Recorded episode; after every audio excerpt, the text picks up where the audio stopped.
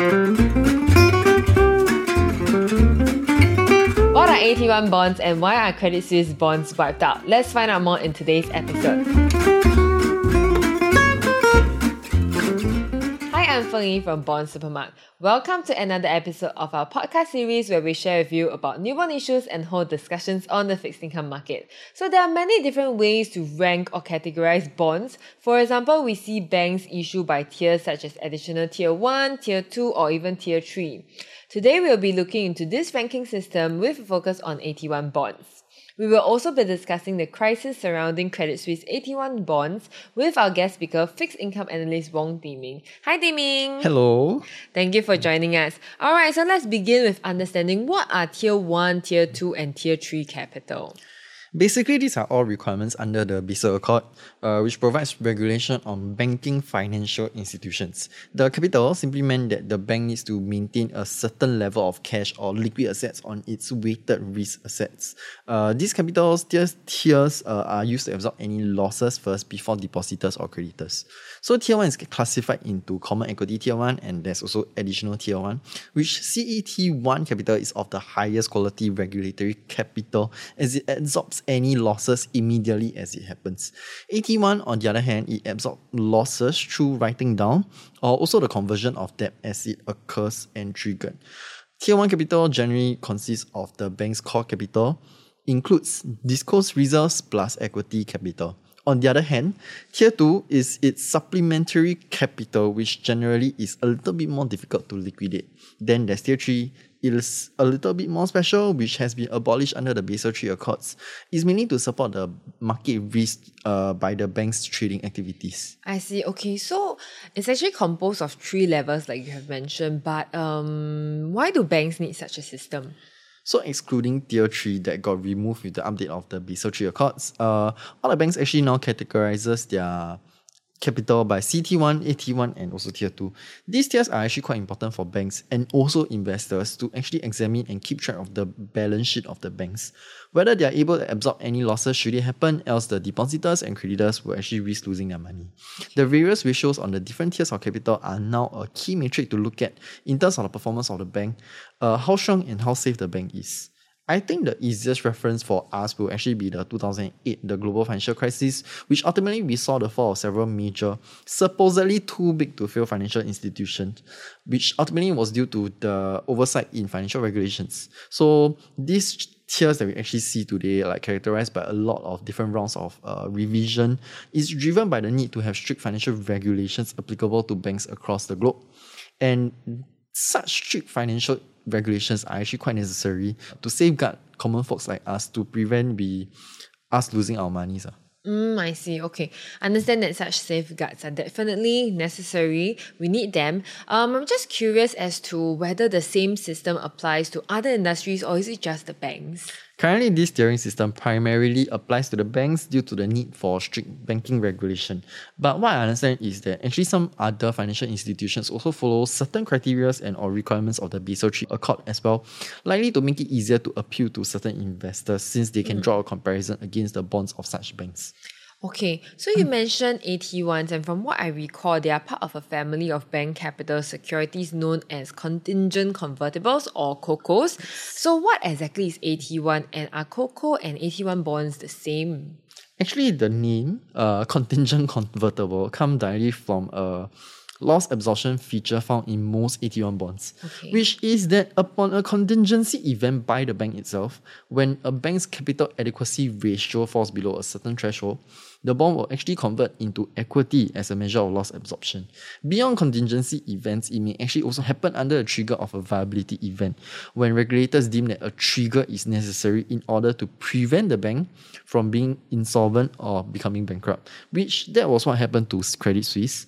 CT1 ratio does not need to fall below the CT1 threshold for such a viability event to occur uh, back to the conversion of equity, what it means is that it's actually the perpetual bond will be converted into the underlying shares of the issuer based on a multitude of factors, be it conversion ratio, uh, purchase price, uh, nominal value of shares.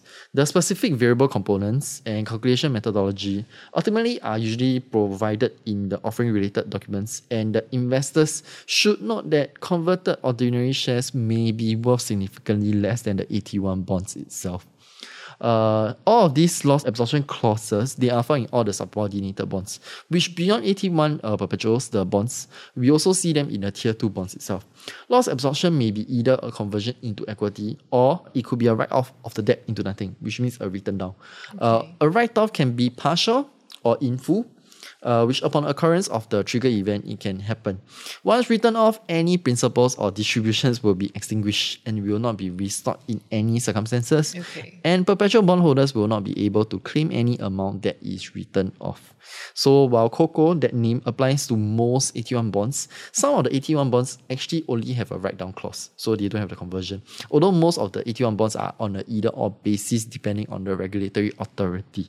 Uh, technically, now we do see COCO bonds being used uh, quite commonly across everything. Sometimes it might be also be referring to AT1 bonds with only a write down clause. So investors kind of have to be really careful with these kind of features. Okay, so speaking of AT1s, I think many will recall the rather recent Credit Suisse AT1 bonds wipeout, right? Um, but for listeners who are not familiar with this matter, do you mind to help share and let us know um what give us a brief summary on how Credit Suisse ended its over 100 years run? Right. Um. Actually, prior to the incident itself, the whole banking crisis, things were already not looking too well for Credit Suisse. Um. On the backdrop of like quite a couple of scandals over the years, particularly the most important one being the Archegos uh, Capital, it was already in the midst of uh, restructuring their plans. Uh, how they how they operate their business. They also intend to actually cut its investment banking division and also to reduce costs across the division. So since like late last year, 2022, uh, it was seeing a lot of client outflows from the bank actually after the restructuring plans was announced by Credit Suisse. But most importantly, the shares of Credit Suisse it plunged very badly when its largest shareholder, Saudi National Bank, hmm. at the point of time they made a comment right after the Silicon Valley Bank incident that they will not be increasing their stake over ten percent. Oh no.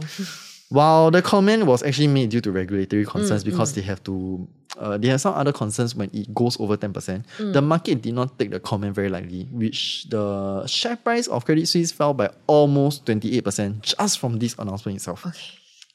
The Swiss Financial Market uh, Supervisory Authority, FINMA, and the Swiss National Bank, they tried to reassure the market and also extending a loan facility of like uh, Swiss francs 50 billion to Credit Suisse. So despite uh, Credit Suisse getting all the help that it could have gotten, uh, they continue to see uh, massive outflows of client funds.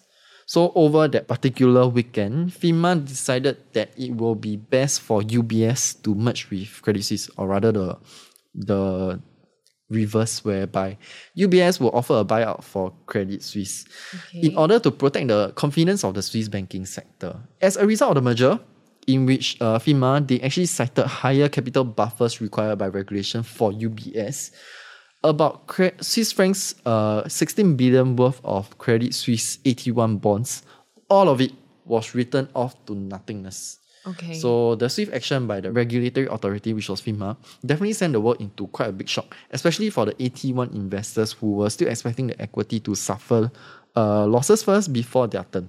So the shock also quickly turned into anger because now uh, some of the AT1 bondholders for Credit Suisse, they're actually contemplating legal action against the Swiss authority FINMA. Although FINMA, they also did highlight that uh, they had all the legal rights in writing down the AT1 bonds that was already written inside the clauses itself.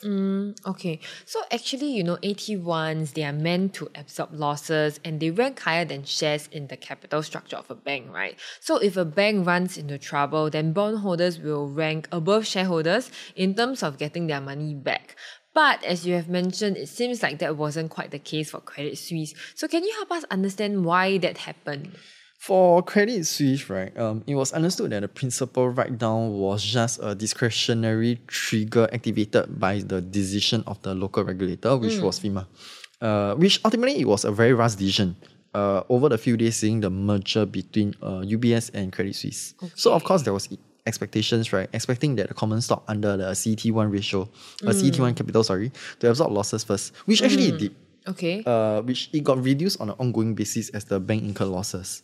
Uh, but the investors, most of the investors actually believe that the value of the existing shares should be reduced to nothing first before the bonds should take losses. okay. But also coming back to FINMA's context, coming from a regulatory context, uh, AT1 bonds actually only rank higher in seniority upon the event of a bank liquidation, which if the bank completely falls over, that wasn't the case for Credit Suisse because ultimately it accepted the buyout to UBS. I see. Okay. Um. Then what does this mean for investors, and how does it translate to the broader market? It is at the point of time it was quite scary for investors who initially thought that they will be adequately protected only to see the shareholders getting favored because with the buyout itself what happened was that uh, shareholders of Credit Suisse right still managed to get some form of compensation while AT1 bonds was completely written off to nothingness to zero. Uh, the majority of AT1 bonds issued by banks right were actually they fell sharply as a result of the Credit Suisse AT1 bondholders suffering a much bigger losses than shareholders, uh, which the market finds it very difficult to uns- understand the rationale behind the regulator's decision.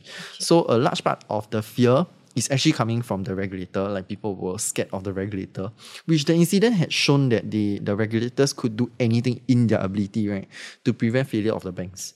It carried a message that the regulators may freely utilize the loss absorbing trigger if other banks falls into the uh, into trouble in the future at the detriment of the bondholders as compared to shareholders. So of course, uh, coming in to calm the markets down and attempting to dispel such fears, uh, regulators from other countries from all over the globe, uh, they have actually issued uh, statements to actually calm the AT1 bondholders. Singapore, uh, Monetary Authority of Singapore, uh, MAS, they actually issued a statement to say that they will abide by the hierarchy of claims during a liquidation. This means that equity shareholders will actually absorb losses first before AT1 and Tier 2 bondholders.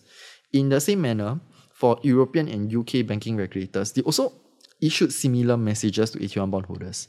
The Single Resolution Board, the mm. European Banking Authority, and the ECB Banking Supervision, in a joint statement, they have stated that creditors will only bear losses after equity holders have been wiped out, while the Bank of England for UK has stated that UK have a clear statutory order for bearing losses, with AT1 bonds ranking ahead of equity shareholders. Thank you for the very clear explanation. And actually, for more details and insights on this Credit Suisse banking crisis, right, um, we do have research articles published on our website, Bond Supermart website, right? Yes, so uh, our colleagues have uh, spent a lot of efforts to come out with these research articles to give you a very good insights over the banking crisis, which started ever since the Silicon Valley Bank. So we detailed the merger between Credit Suisse and UBS, and also what happens to AT1 bonds after the wipeout. Correct, including the implications, right? Yes. All right, okay. Any final word of advice for investors going ahead, going forward? I think most importantly, coming to uh, AT1 bonds, the recent incidents made very clear the risk that has to be undertaken for investing into such bonds. And investors have to really price in such risk before making any decisions. Two important takeaways for AT1 bonds to remember. Firstly, is that AT1 bonds are ultimately bank capital instruments that are designed to absorb losses during an insolvency event. And loss absorption should be expected whenever a bank liquidation is uh, imminent. Uh, secondly, as AT1 bonds are perpetual in nature, it is at a bank's sole discretion to call back the bonds. So it should not be assumed that the banks will actually call back the bonds on the first call date itself. So these two factors should always be a primary consideration and always be on top of everyone's mind when coming to make the correct decision in buying AT1 bonds. Okay, thank you very much for joining us today. Glad to have you share on the bank's capital structure and also helping us make sense of the Credit Suisse wipeout. So this episode was brought to you by Bond Supermart. I'm Feng Yi and our guest speaker with us today is Wong Di Ming, fixed income analyst with IFA Singapore. Follow Bond Supermart on Twitter, Facebook, and Telegram to get first-hand updates on new bond issues, credit updates, and special events. For bond information and articles, visit our website bondsupermart.com. Thanks for listening and we'll see you soon.